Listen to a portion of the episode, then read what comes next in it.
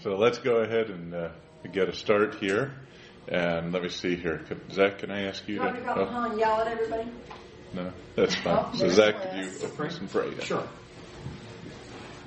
Lord and Savior, we thank you for uh, the time that we get to spend uh, putting pieces together, uh, not so that we can create something that will look good or uh, make us feel smart, but Lord, so that we can understand your word better and uh, better understand our place in it, and uh, give us the humility and the wisdom to, to grasp your truth in the proper way.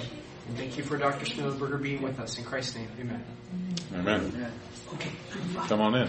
Well, we doubled during that prayer. Steve really prayed him in. So. okay. Well, last week we started talking about the covenants.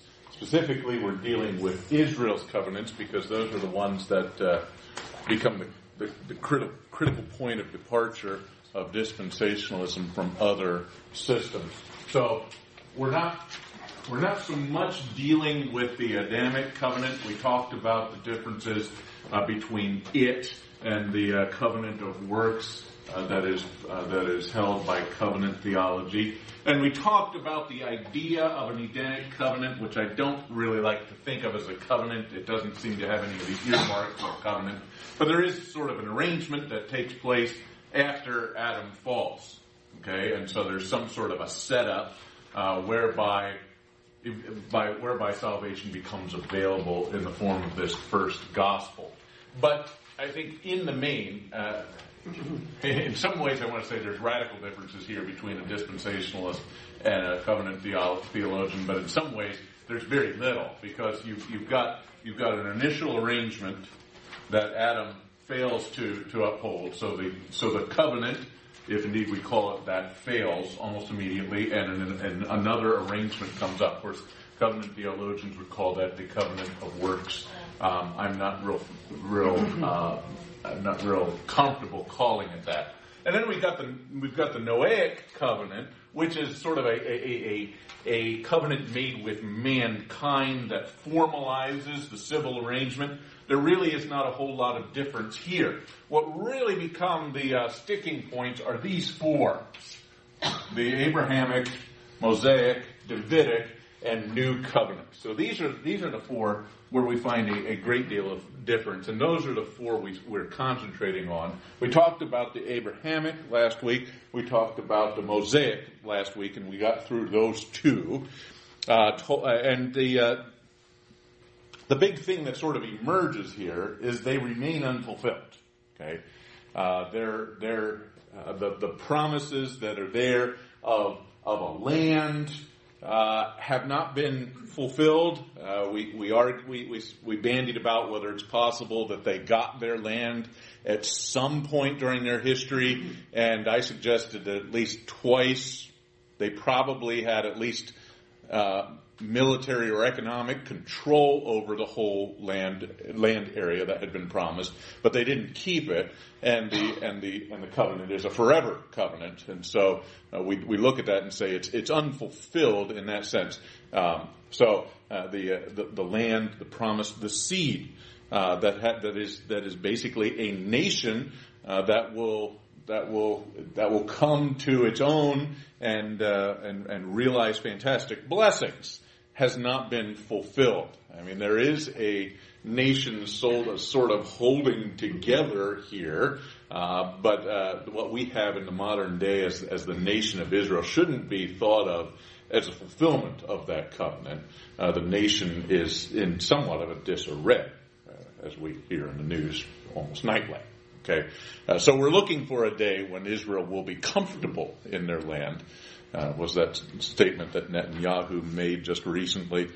Uh, if the Arabs lay down their weapons, there will be peace. If Israel lays down their weapons, there will be no Israel. So, uh, so, and, and because they don't live together in peace, and that's the promise. You know, the promise is that they would live together in in in a, in a state of blessing. Okay, and so those that, those aren't aren't fulfilled. Same thing, and we and we looked at the Mosaic covenant as well, and uh, you know, and this one's a little bit trickier uh, because we actually find that the Mosaic law, which is is the vehicle of this covenant, is fulfilled. completed in Christ, and yet there are promises contained within the Mosaic covenant that are forever promises as well. And uh, they are reiterated, particularly when you come to Deuteronomy chapter 30. Uh, there's, there's promises of a circumcised heart of the whole nation. It's sort of a prequel, a precursor to the new covenant that's promised later on in Jeremiah. So there's going to be something that will, will happen here to make the Mosaic covenant come to its completion. Okay? Uh, and, and as we're going to see, the Mosaic covenant and the new covenant, while separate covenants, are they have a lot of, of similarities and overlap. Uh, basically, we're going to see what, what is new about the new covenant is that God will actually personally come in and change the hearts of the Israelites so that they meet the conditional terms of the, of the Mosaic covenant. Okay? So, it's, so we said it's an Israelite covenant that is, that is incomplete. Okay? Now, yes, go ahead. Just a few minutes ago, uh, Mark, you said there were sticking points, Abrahamic, Mosaic, etc. Uh-huh. And that, when you say sticking points, that's between the, the covenant theologians and the dispensational right. theologians? Yes. Okay, okay. Yeah, the covenant theologian would say there's basically one set of covenants, really one covenant. Uh, it's that covenant of redemption. You know, we looked at this one here, the covenant of redemption, which there really is no evidence for in the scriptures, except to say that there must have been some sort of an agreement between the Godhead that they were going to pursue a certain course of action the decree of God is out there. Uh, but whether we could call that a covenant of redemption is, is, is, is, is, is something I, I question. Um, and then God establishes a covenant of works, which Adam promptly fails, and then to, to replace it, he, he, uh, he institutes a covenant of grace. But really, the covenant of grace for the, for the covenant theologians is a, is a means whereby someone else completes the covenant works on our behalf. Okay, so it's really just one covenant. Is that Bob? Either that or a mouse. Uh, uh, so, so we've so we've got the uh, so so and and then each of these covenants along the way is just sort of an expansion or a re, either a reiteration or a reiteration with an expansion until we get to the completion uh, at the at the very end. Okay, so it's just really one covenant, and so as you look at these, you say, okay, this is a this is a this is a covenant made with Israel, but there really can't be two peoples of God, and Israel and the church. And so there must be one people of God, and so we fulfill the Abrahamic covenant in the church. And you know, we, we did look at a little bit of the trickiness of it because there is a, a you know, there's seeds and seed that are part of the Abrahamic covenant. The plural says there's going to be a nation of Israelites, and then there's the singular that has reference to the the Christ, really, the, the, the, singular seed that's going to bring blessing to, to everyone. Same thing here with the Mosaic, and, and, and so the, the, the uh, thought will be, okay, well, yes, there is a promise of a land and, and, and a prom- and uh, there's a law, and the law, you know, continues on, at least its moral sections. Uh, the land promise sort of morphs until we have, you know, the, the new heavens and the new earth down here. It's basic, and, and that, and that's the way they justify it. Okay, so there's a little promise here of a little postage size, postage stamp sized piece of land here, but God actually gets makes it bigger and bigger and bigger until it's the whole heaven, whole new heaven and new earth. And so even though it's not fulfilled exactly according to its terms, who would complain it's better? Is basically, is basically the argument here. Uh, but the dispensationalist says, no, these promises are made to Israel. So each one of these, it says it's an Israelite covenant. To Israel belong the law, the promises, and the covenants. And so they're fulfilled in Israel. And then we've got, you know, Romans 9 to 11, where, where is, has Israel fall? Have my, have my kinsmen according to the flesh fallen so as to be irre, irrecoverable? And he basically spends three chapters saying, no, no, no. God's going to revisit them. There is a period of time where God, in order to make uh, the, uh, uh, the, his, his people jealous for, for, for, for following God, turns to the Gentiles and extends blessings to them. uh, somewhat independently to, in order to make the Israelites jealous. It's not just, it, it's not as though he discards them, but it's so that later on they can come back to him and be regrafted in, according to the imagery uh, that's used there. So, um, so these are these are Israelite promises to be filled, fulfilled by by Israel, a, a literal ethnic Israel. And so uh, after that's why after we're done this section on the covenants, we're going to turn to hermeneutics or Bible study methods, how we how we understand the terms of Scripture. Can they morph like this? What does it mean to take a piece of of of of, of Scripture and, and and understand it normally, or what's sometimes called literally? It's a term that's sort of been bruised a bit, uh, but I still think it's a useful term. Uh, so we'll, we'll talk about that. Okay, but uh, all that to bring us to where we are here, to our discussion here of the Davidic covenant, the third of the four covenants with Israel proper. Um, as we did the last two times, we'll go ahead and read uh, the section here, the, the pertinent section in Scripture. I'm just going to use the uh, Second Samuel uh, 7 passage. It's reiterated again uh, many ways word for word in First Chronicles 17, although there's a few tweaks and differences. And then Psalm 89 is a longer discussion of it uh, in, in a more of a poetic form. Uh, but excuse me, what page are we on? probably around page 42, Thank you. so the Davidic covenant, 41. 41, okay.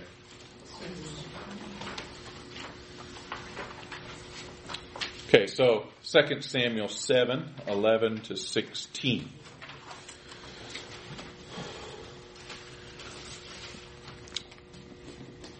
I mean, we could we could start. uh, Um, and there's perhaps a few details that you want we want to explain before we come to the covenant proper. This is a statement that the Lord is making to Nathan the prophet that he is supposed to go and deliver to David, starting here in verse five, and he's to go and announce these things to David. Um, respecting some things about the uh, the house uh, that, that is to be built, the temple, um, and and uh, and his own house, and, and and how that's going to how that's going to play out. Because of course David wants to build the temple. God says no, it's going to be for your son. And so he sort of explains why that's not going to happen. But then he says, but what you can tell David is this. These are the positive things, starting in verse 11 here. The Lord declares to you, it's really sort of in the middle of the verse here. The Lord declares to you, this is the positive statement, that the Lord himself will establish a house for you. Not a liter, not a, not a literal wooden house here. That was the discussion earlier, but this is going to be a, a, a, a progeny, a legacy. A house for you. When your days are over and you rest with your fathers, I will raise up your offspring to succeed you, who will come from your own body, and I will establish his kingdom. This is a reference to Solomon, his immediate son. He is the one who is going to build a house for my name, and I will establish the throne of his kingdom forever. I will be his father, and he will be my son. When he does wrong, I will punish him with a rod of men, with floggings inflicted by men, but my love will never be taken away from him. So just, just like the Mosaic covenant, remember? The Mosaic covenant was such that any individual generation of Israelites might fail to realize the benefits of the covenant, but that doesn't mean that the whole covenant is suspended because of a recalcitrant generation. Even though there's going to be failures in this, in this regal line, and we read about them, particularly in the books of the kings, uh, that, that doesn't mean that the uh, covenant is suspended because it's going to be some sort of a chastening short of the disannulment of the covenant. So when he does wrong, I will punish him with a rod of men, with floggings inflicted by men, but my love will never be taken away from him as I took it away from Saul, whom I removed before you.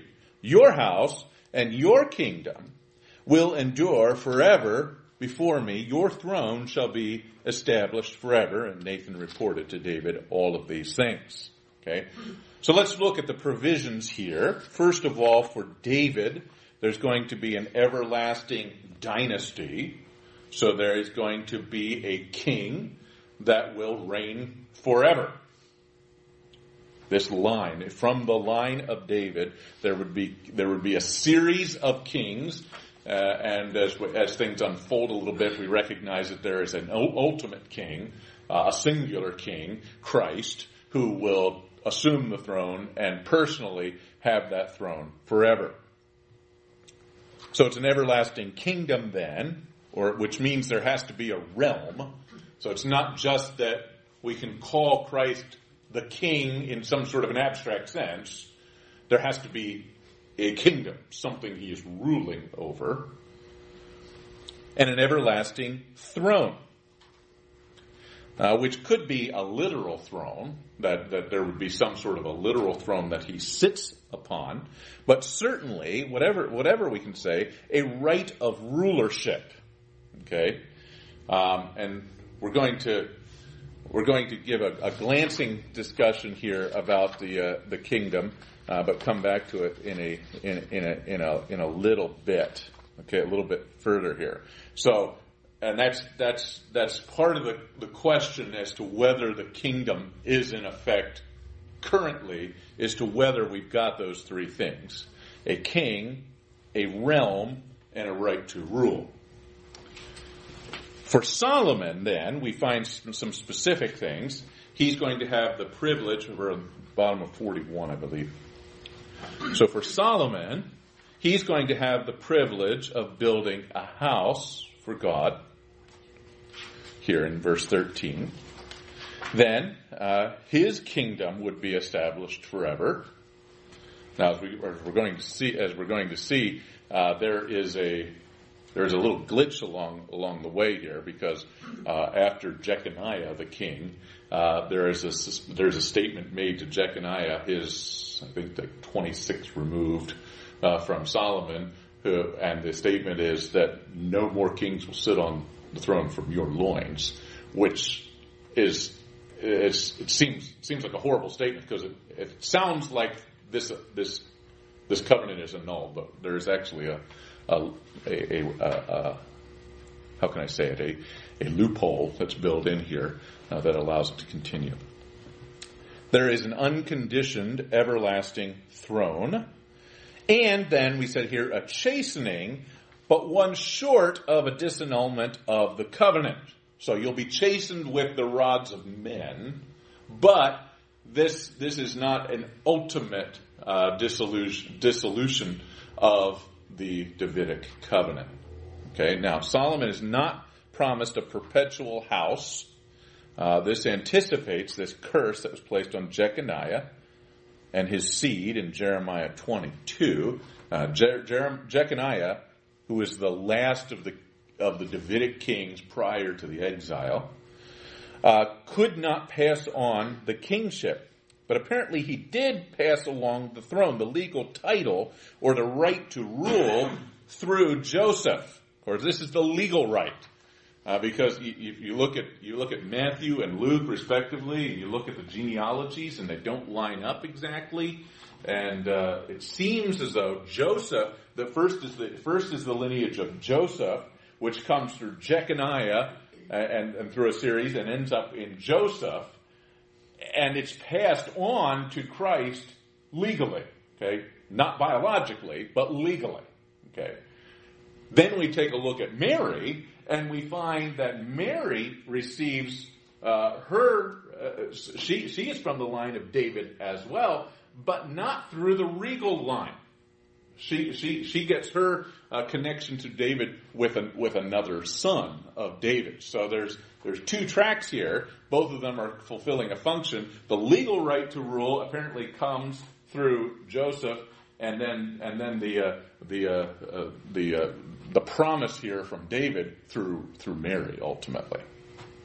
Okay, uh, so that's the promise for Solomon, and then for Israel, uh, there will be permanent rest in the land of promise. And again, so obviously we're, we're leading up to the statement. It remains unfulfilled because they have not had permanent rest in the land of promise.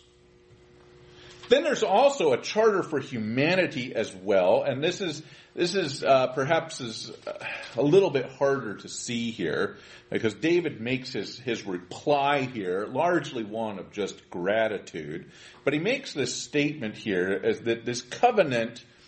Uh, describe, he describes this covenant as the custom of men. Okay, uh, in the distant future. Um, and apparently he's seeing some sort of an eschatological element here because there's a promise it's going to last forever. And so he sees here that there's some sort of, this is the pattern you're establishing for all of mankind.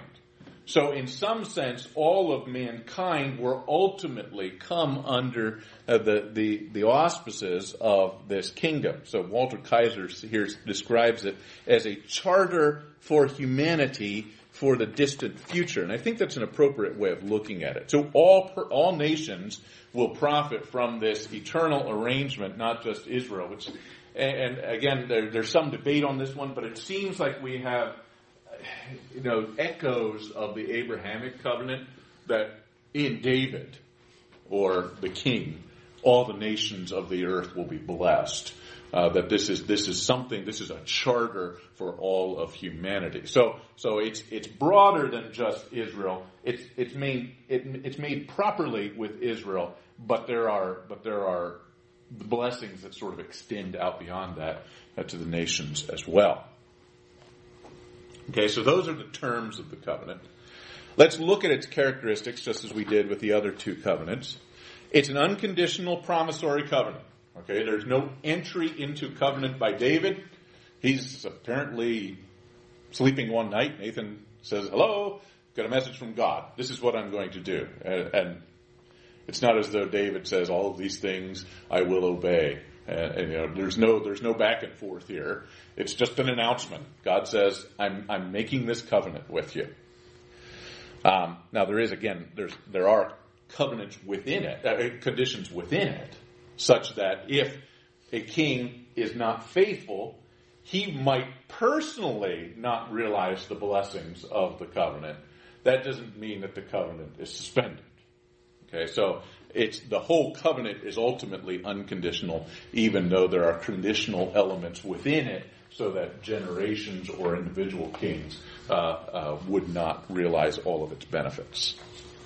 It's also Israelite. It touches David, his literal immediate seed Solomon, and his literal distant seed, who is Christ. Now, it also involves a place and a land for my people, Israel. Okay, so it's very narrowly defined. Now, apparently there are blessings that extend to the rest of the nations, but for but the but the covenant proper doesn't even mention the nations. Okay, it's only David's response that where we hear the, those those echoes of of the rest of the nations having benefit. Again, it's eternal. We find this word repeated again three times: verse ten, verse thirteen, verse uh, verse sixteen. Forever, forever, forever. This is this is this is a this is a repeated theme, lest there be any doubt. And for that reason, I think we can conclude that it remains unfulfilled. Now, having said that, let's look here at some of the other options that are raised other than the unfulfilled option. Okay, let's let's look here uh, at what happens. Covenant theologians regard the Davidic covenant as ongoing since the coming of Christ, and so he is so Christ is the king.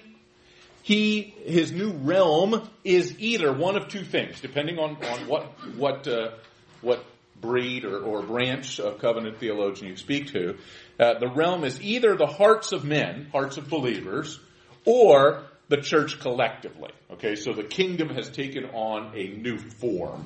It's either the kingdom in your hearts, okay, or a kingdom equals the church. Okay, so that is the new realm. Progressive dispensationalists regard the kingdom as being fulfilled in stages, progressive stages. Christ established the kingdom in the Gospels rules from the right hand of the Father presently. So his throne at this point is in heaven. There's no throne, there's no earthly throne right now. No physical kingdom per se. But that doesn't mean that there's not going to be one. So the progressive dispensationalist remains a dispensationalist because he says in the millennium there will be a literal throne with Jesus sitting on it and there will be a literal kingdom of, of land and people. Okay? Traditional dispensationalism, which we're, which I'm defending in here, regards the kingdom as having been offered, rejected, and suspended and will be resumed at the second coming and establishment of the millennial kingdom. Now, there's a lot, a lot of text. In fact, like I said, we're actually going to have a whole section on the kingdom coming. But let's just look at one text for now. Um, this is uh, Luke 19. There's a parable here given. It's uh, with uh, it's connected here with Palm Sunday, which we just celebrated here three days ago. Christ is moving toward Jerusalem, where he's going to lay down his life, and he, and uh, he he performs three miracles. Right? He he makes a blind man to see, he makes a lame man to walk, and he makes the crooked straight in the form of Zacchaeus. And he's coming in towards Jerusalem, and there's a sense of excitement growing because they recognize, at least some people with him are recognizing, hey, these are these are messianic fulfillments of promise, prophecy here.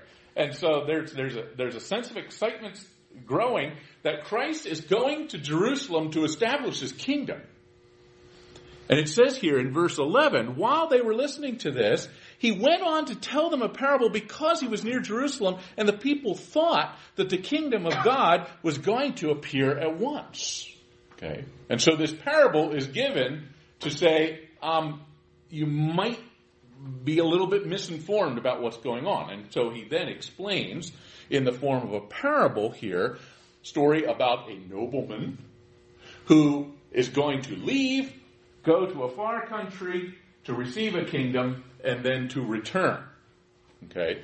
And so, uh, th- this actually happened. If you're, if you're familiar with the, uh, the history of Israel, when Herod the Great died, his two sons, Antipas and Archelaus, couldn't couldn't get along very well. They both wanted their father's kingdom, um, along with Philip, uh, a, a, lesser brother, uh, and and so they all go to Rome, where Caesar Augustus is, is to basically parcel up their father's kingdom, Herod, Herod the Great's kingdom. And so they go to this distant country to receive a kingdom. Uh, there is actually a group of Jews. We we, read, we know this from Josephus. There was a Jew, group of Jews who who went along, tagged along with them, in order to let Caesar Augustus know we do not want these men to rule over us. So the, so the parable would have really resonated with these people because this just this happened historically. Of course, their pleas fall on deaf ears and Caesar Augustus parcels up the kingdom. Part of it goes to Antipas, part of it goes to Archelaus, part of it goes to Philip. And then they return, and when they return, there's a lot of carnage. Because these, the, the, the, the, the Jews had, had hoped that perhaps they were under, they were out from under the thumb of the Herods, and that they would they would have a, a, measure of freedom, but no, they came back and they just I mean, they, they, they killed many hundreds of the Jews uh, as when they asserted their rulership uh, over over over Israel uh, in in their respective sections of Israel. Okay, so so so Jesus tells this story, and it makes sense to the people because this is this is the way it works. So Jesus says, "I'm not going to establish my kingdom effectively. I'm going to go to a far country. And I'm going to be gone. And then the rest of the parable is what you're supposed to do while I'm gone. You know, occupy till I come. Okay? Each of you has an investment that you're supposed to do something with for, for the purpose of Christ and His kingdom. Okay? Because I'm coming back. And I'm going to judge. Just like the Herods did, only this time in justice. Okay? So, so be, be doing what you're supposed to be doing while you're gone. And so there's this, this statement here that the kingdom is not going to start right away. In fact, you know, right before the ascension, when you're in, in Acts chapter 1, uh, Christ is again talking to his disciples, he's been talking for 40 days, it says. 40 days they've been talking about the kingdom. You know, he's, he's for, well, actually 37. Three, three days he was gone in, in the grave. But 37 days, he talks about this, this kingdom. And right as he's about to, to ascend up into heaven, there's a statement. Are you going to establish the kingdom now? And it's, I, I, you don't want to assume anything about the, the expressions and the tones of what's going on here. But it's almost as though Christ sort of rolls his eyes and says, it's not for you to know the times or the seasons. And then whoosh, he's gone. Um, so, so again, this, this, uh, this, again, a similar statement here that the kingdom isn't starting yet. Okay, uh, whatever we have in, its place, uh, perhaps we can use kingdom type language to describe it. I, mean, I'm I'm willing to go that far to think in terms of the church fulfilling a kingdom mandate and and pursuing kingdom causes, but actually defining the church as the kingdom doesn't seem to fit those two two sections of scripture. Uh, Christ is going away, and the kingdom is postponed, delayed, and we are in what some have called an interregnum, in, in the middle of the reign, be, between the reigns. There was the David and his and his sons, and his sons and sons and sons, the gap. This is their interregnum, and then a, a reign that will be established in the millennium. Okay, we'll talk a little bit more because there, uh, later about the kingdom because there are a number of texts in the New Testament that seem to suggest that the kingdom's in place. Okay, uh, it, it, becomes something of a tension because while we have these passages that say no, the kingdom is not now, we've also got passages that seem to say yeah, the kingdom is now, and so we'll we'll we'll we'll, we'll deal with that in a little bit, but. For now, let, let's just say that there's some pretty key texts that say that the kingdom is coming. Certainly the full expression of the kingdom is coming. And uh, some would say the, the entirety of the kingdom is still, is still ahead of us. Okay? I, I know, Wes, you're, you're itching to ask the question here, but any, any general questions here? Uh, we'll come, we'll come to it though, I promise. So, anyway, if I can just ask, so it's basically the Davidic covenant that, mm-hmm. that, that, uh, that says that uh, says that the physical kingdom is not now, and and right. I. Yeah. And I totally agree with that. Yes, we're, yeah, we're talking about the Davidic kingship, which ultimately culminates in the millennial kingship. Right. Those. Uh, so Christ is not apparently reigning as the millennial or Davidic king as present. Now he still functions as the king of the universe, as he always has. I mean that's that's always been true. So, you know, if we go back to our little diagram, he's always the, the ruler over the, comp, the over the civic sphere. Yeah. God's kingdom, that's eternal. It doesn't, it doesn't ever, doesn't ever end. But we're talking here about this, this uh, narrower kingship over his people. And uh, it does seem to have these physical dimensions, material dimensions, Israelite dimensions that don't seem to be in place. Okay. So we will come back to talk about why there is kingdom language that seems to be used in association with the church. But for now, I think we can say that this king, kingdom, this, this Davidic kingdom that's being established is not in place. The millennial, kingdom, which will, which right. will come into place in, in play in the millennium. Yeah. I thought that my impression of, you know, covenant theologians and dispensation, or progressive dispensationalists to a degree was that when they spoke of the kingdom in your hearts, that that was their um, application of the new covenant. Is there some overlap there between? Well, there is. Yes. Okay, I'm sure you're going to get there in a second. But right. Yeah.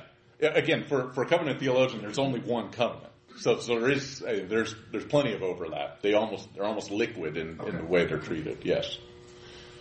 But uh, for for for those, you know, Christ's statement, for instance, that the kingdom is in your hearts, is, is, is nigh unto you. Uh, it is with you, even even among you. Uh, that these kinds of statements are are are the covenant theologians' green light to say, okay, this kingdom that was promised to David, that was earthy and had Israelite parameters.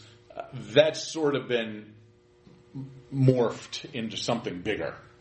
That Christ actually rules in the hearts of all believers. And, and who can complain about that? I mean, it, it's better than this kingdom. Okay, so who, so who would complain? Well, I guess I complain because the terms of the covenant are much more specific than that.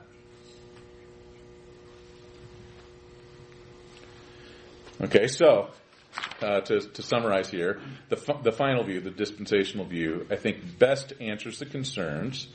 Uh, it, it, the preliminary terms of the covenant are were fulfilled literally and historically. You know, Solomon did build a temple, a brick and mortar temple, actually more than bricks, thirty tons of the, these these these these these pieces of the of the temple. If you ever go to Israel, they're actually some of the pieces are thirty tons they still don't know to this day how they got them onto the Temple Mount.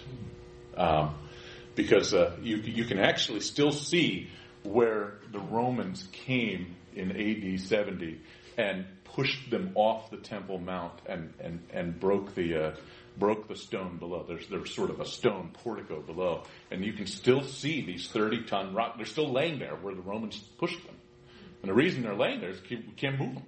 In fact, there was an attempt uh, a few years ago to to bring in equipment, cranes, and such to to move these, and they they didn't have the means to move them. So they're still there. You can still you can still go and see them. So these are that's that's an aside. Uh, all, all except to say that these were this was a literal temple with literal stones, uh, all pieced together. Okay.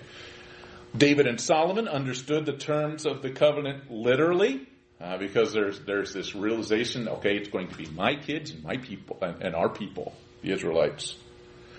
Uh, the prophets understood the covenant literally. In fact, this is this is this is where I think the battle is is won and lost in the trenches uh, for the dispensationalists. There's so much prophetic material uh, that that says that the prophets are anticipating a literal kingdom with a literal throne with a literal king in a literal city with a literal group of people that are ethnically Jewish. And, and, it, and it's just repeated over and over and over and over and over again. And then to replace that with some sort of a spiritual gloss uh, does not seem uh, to be appropriate to the uh, to the covenant. Individual Israelites understood the covenant literally, and and uh, I'm I'm going pretty quickly here just because I don't have time to look up all these passages, but uh, feel free to look them up on your own. And then I think also arguments for a present form of the kingdom rest on faulty exegesis. Uh, for instance, Matthew thirteen eleven.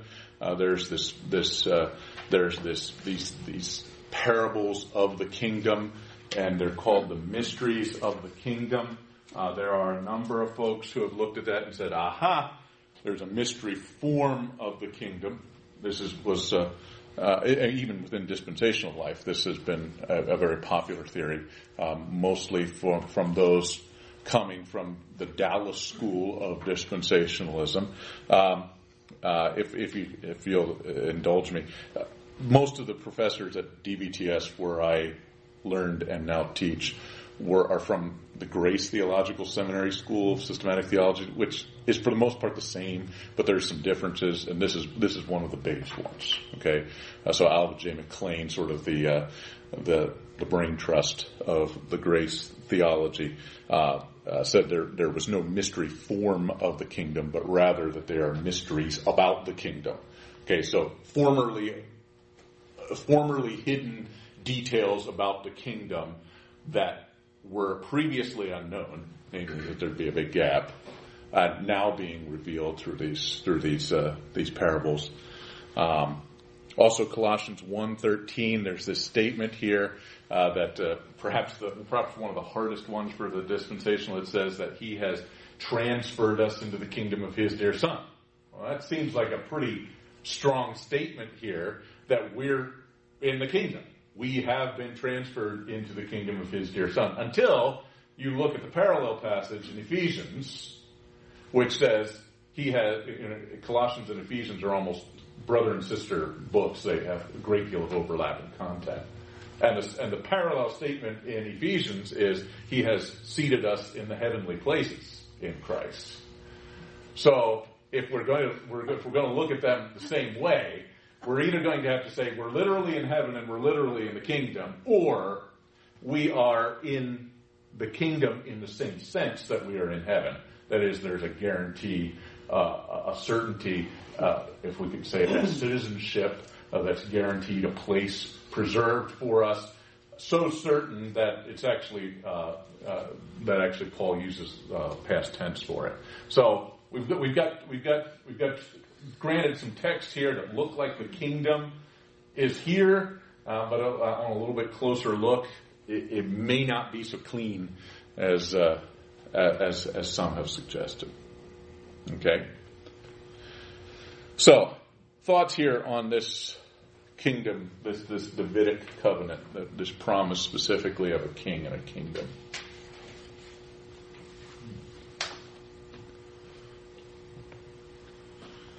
Okay, last covenant is the new covenant, and perhaps the hardest of all. You thought these were the ones we went through already were kind of onerous. Uh, well, this one gets the hardest.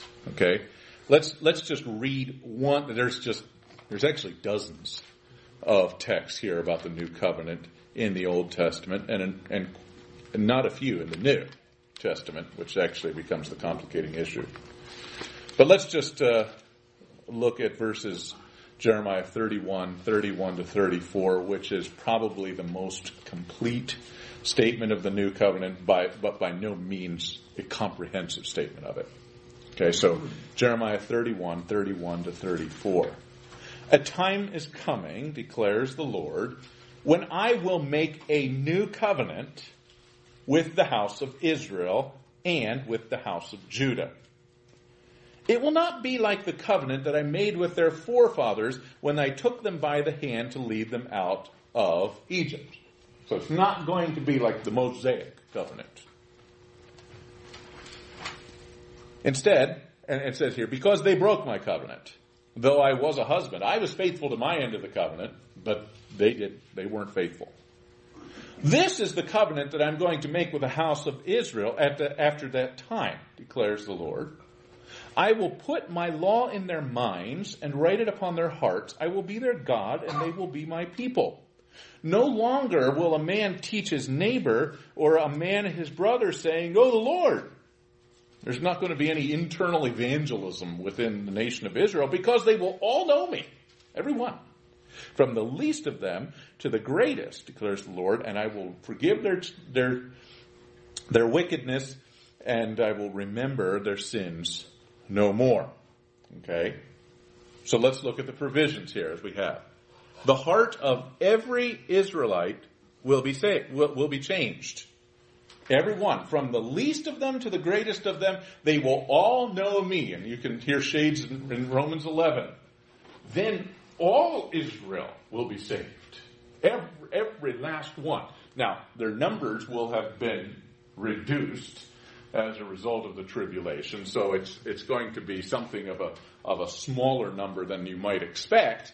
But you know, as the nations, you know, uh, descend on Jerusalem, intent on destroying the nation once and for all, uh, that's when uh, when when all hope seems lost. Christ appears in the sky and comes down with a sword in his mouth. Uh, again, it, and, and destroy all of the enemies. And what will happen at that time?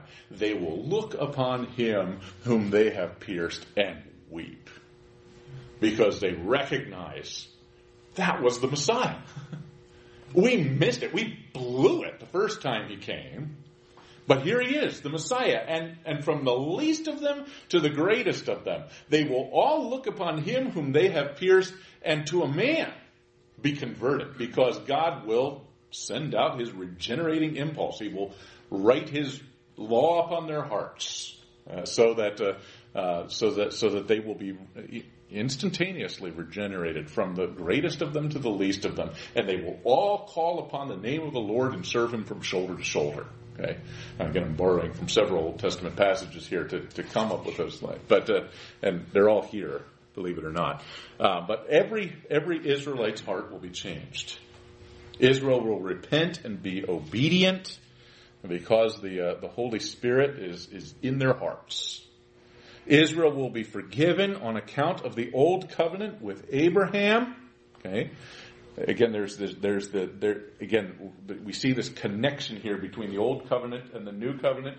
The old covenants have failed up till this point. Why have they failed? Because there's no internal mechanism in the covenant to make certain that this, this group will actually fulfill their end of the bargain. But this one's new and it, and it will contain that element. Okay.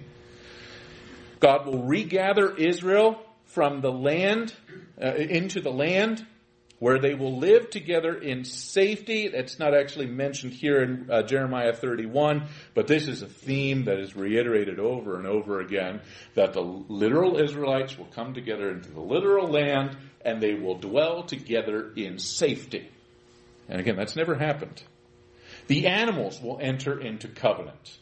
Back to we find occasions where the, the wolf will lie down with a lamb, and elsewhere a lion with a lamb, and then elsewhere a child will put his hand into a cobra's nest and doesn't have to be wor- doesn't isn't worried about them because they're uh, apparently with this with this new covenant is something of a I don't know if I can say it a, partial reversal of the curse not, not entirely, uh, because there's still sin that goes on in the millennium kingdom, we, we find out here. But there seems to be an, almost a reversal of the curse, because again, agriculturally, we find, we, we find uh, statements here that uh, they'll, they'll go out to plow a field, and they'll be plowing a field to plant the field, and the reapers will overtake them. Obviously, a little bit of hyperbole here, uh, but uh, but it's just going to be fantastic growing conditions. And so there's, there's going to be fabulous harvest. There's going to be fat and plenty in the land. Milk and honey will again flow. Uh, so there's this, this promise here that the animals will enter into the covenant and, and also even the land. And then the blessings will be permanent, never to be reversed. Again, we have all of this forever language if we keep going. Uh, there's, uh, there's uh, right in this, this chapter here. Uh, there's there's forever language here uh, that continues here uh, from verses 35 to 37. We also find, not in this passage per se, but that the Gentiles all, will also respond favorably to God's blessings on Israel and stream to her light to employ her priestly services. Nations will stream to her light. And, uh, and uh, we find this repeated over and again throughout the, the prophets uh, that the Gentiles will align, line up and do what they were supposed to do in the Abrahamic covenant. They're going to, they're going to treat, they're going to regard Israel as a kingdom of priests representing them to God. When you say Gentiles, uh, I, I just thought, are, is the Arab nation considered Gentile at this point? Yeah, they're, yeah, they're not, they're not, they're not Hebrew. So be everybody else besides the uh, uh, Jewish or, or, Hebrew race. Right. Okay. Yeah. So so believers from yeah. It's, again, it's those who enter into the millennium. So it won't be. That's where you, you have the division of the sheep and the goats there. So there's going to be a, a, a culling out of the unbelievers. So again, it's not going to be everybody survives the tribulation gets into the millennium. There's going to be a culling. Um, so, but but those who remain are the ones who are converted, uh, and then they'll still have children. They'll be in natural bodies, so they'll have children. So that's why we have a rebellion at the end, because uh, these people are all all converted, uh, but their children will, will will rebel against their king at the end. That's when Satan's loose mm-hmm. for a little season. So I'm just I'm trying to always put that together. 100% of the Jews at the end of the tribulation get saved and whatever percent of the surviving Gentiles that accepted Christ during the tribulation and but did not die yet, those are the human bodies that will go in and start repopulating. Yes, those are the ones who go in in their natural bodies. Right. Which, incidentally, I, I, maybe this is maybe it's not the time to say this. Uh, when Doug Moo wrote his defense of post-tribulationalism, that uh, that it's not really an Israelite kingdom per se. Um, that's he says this is the one problem I can't deal with. With a post tribulationism, everybody is resurrected and gets new bodies, and and that's when Christ comes. They escort him to the earth, mm-hmm. and so and so there's there's there's nobody to enter into the millennium in natural bodies. And he said that's that's his biggest problem. He says he's not sure he's not sure what to do with that, which I think is a pretty big problem. Now, actually, his second edition, he does come up with something of a because the first he, he, there was a second edition that came out 25 years later, so he does come up with uh, with a with a with a possible alternative there. But that was his first his first stab at it. He said, "I have no idea how there's people in their natural bodies in the millennium because my system doesn't allow for it." So, anyhow, other thoughts here? Okay. Its characteristics. Well, it's a binding suzerainty covenant. This is a matter of some debate. You may look at this and say, okay, yeah, sounds good. Um, but uh, there's actually a, a, large percentage of, of theologians who would disagree with us. Okay? While God acts first by sprinkling the waters of regeneration, removing the heart of stone and planting a new heart and a new spirit that is a regenerating impulse which enables Israel to respond in faith and obedience. That's not the inauguration of the covenant. In fact, what we find the inauguration of the covenant is a lot like the Mosaic covenant. So Deuteronomy 50, 4 and 5. Actually, we could add a couple other texts to this, but we'll, we'll just go to this one. It says here, in those days at that time, declares the Lord, the people of Israel and the people of Judah to, together will go in tears to seek the Lord their God. They will ask the way to Zion, turn their faces toward it.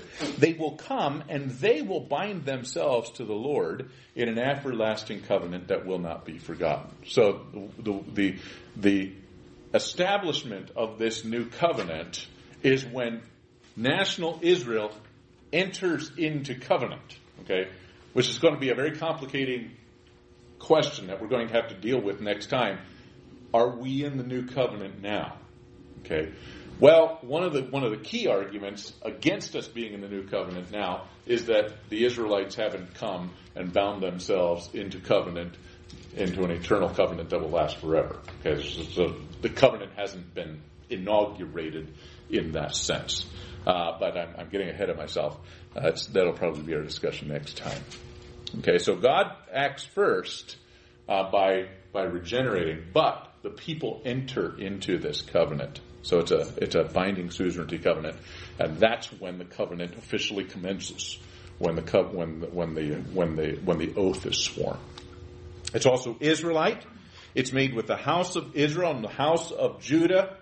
Terms that really can't be mis- reinterpreted to mean the church. It's Israel, Judah. Specifically, the two disjoined factions of tribes will be reunited in the eschaton. So when you see Judah and Israel, what we're saying is the southern kingdom, which is largely Judah, but also uh, Simeon and, the, and a part of Benjamin, and then Israel, which are the, the other ten tribes that split off after after uh, after Solomon died. Okay, these it's with these groups, the northern kingdom and the southern kingdom. The, these are the people who are going to enter into covenant. So it's very specific uh, that it's going to be this this group of people.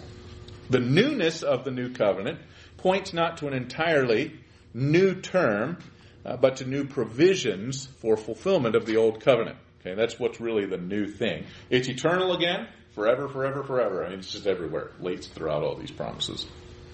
And so I say here, it remains unfulfilled.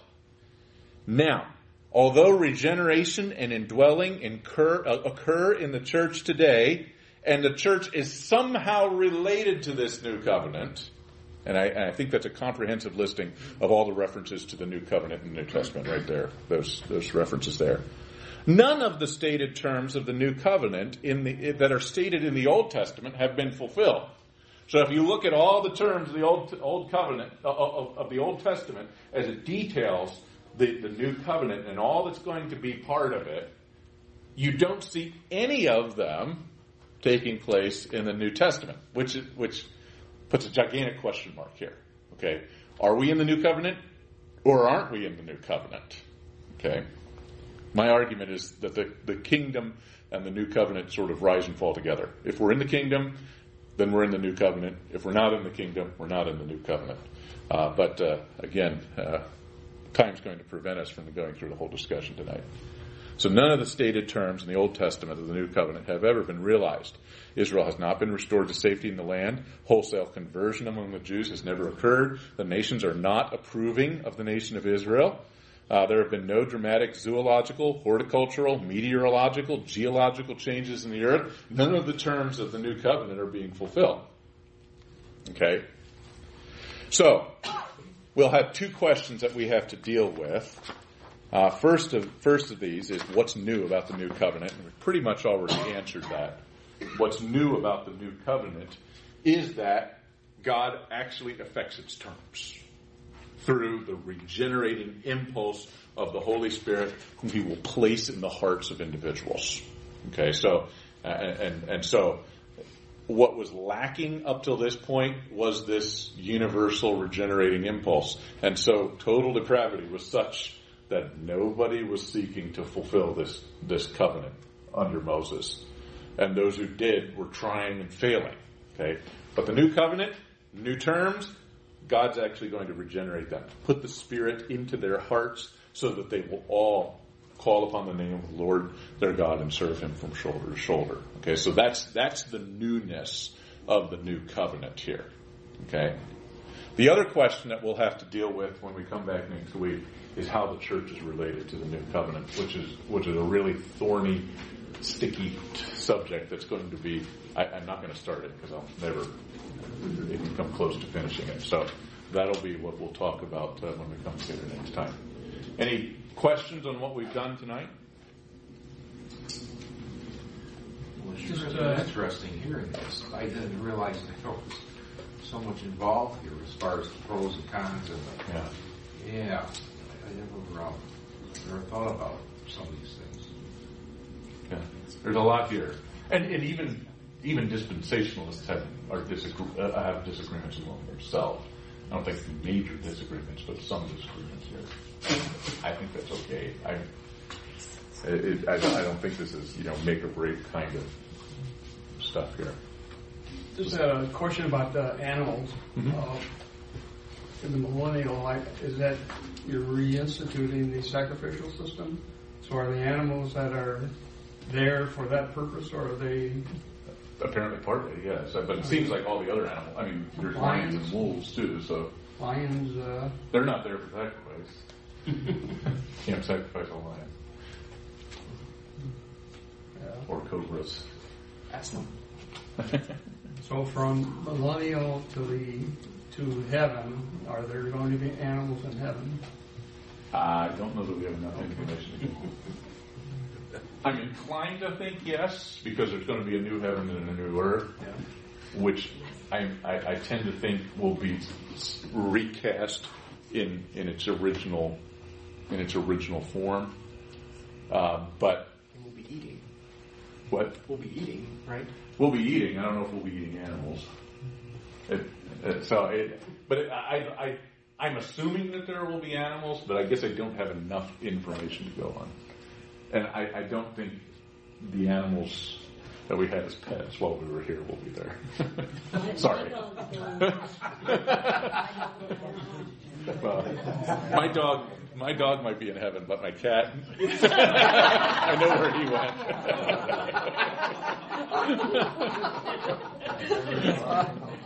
okay. So, okay. So, well, next week we'll come together and finish this up. and Do we meet next week? Oh, that's oh, that's right. Yes, I have an announcement for you. Next week there is no meeting. Um, there's actually sort of a glitch in the camera, uh, ca- the calendar. Uh, uh, apparently, you used to not meet on this week because you used to be in schools, and that was the spring break.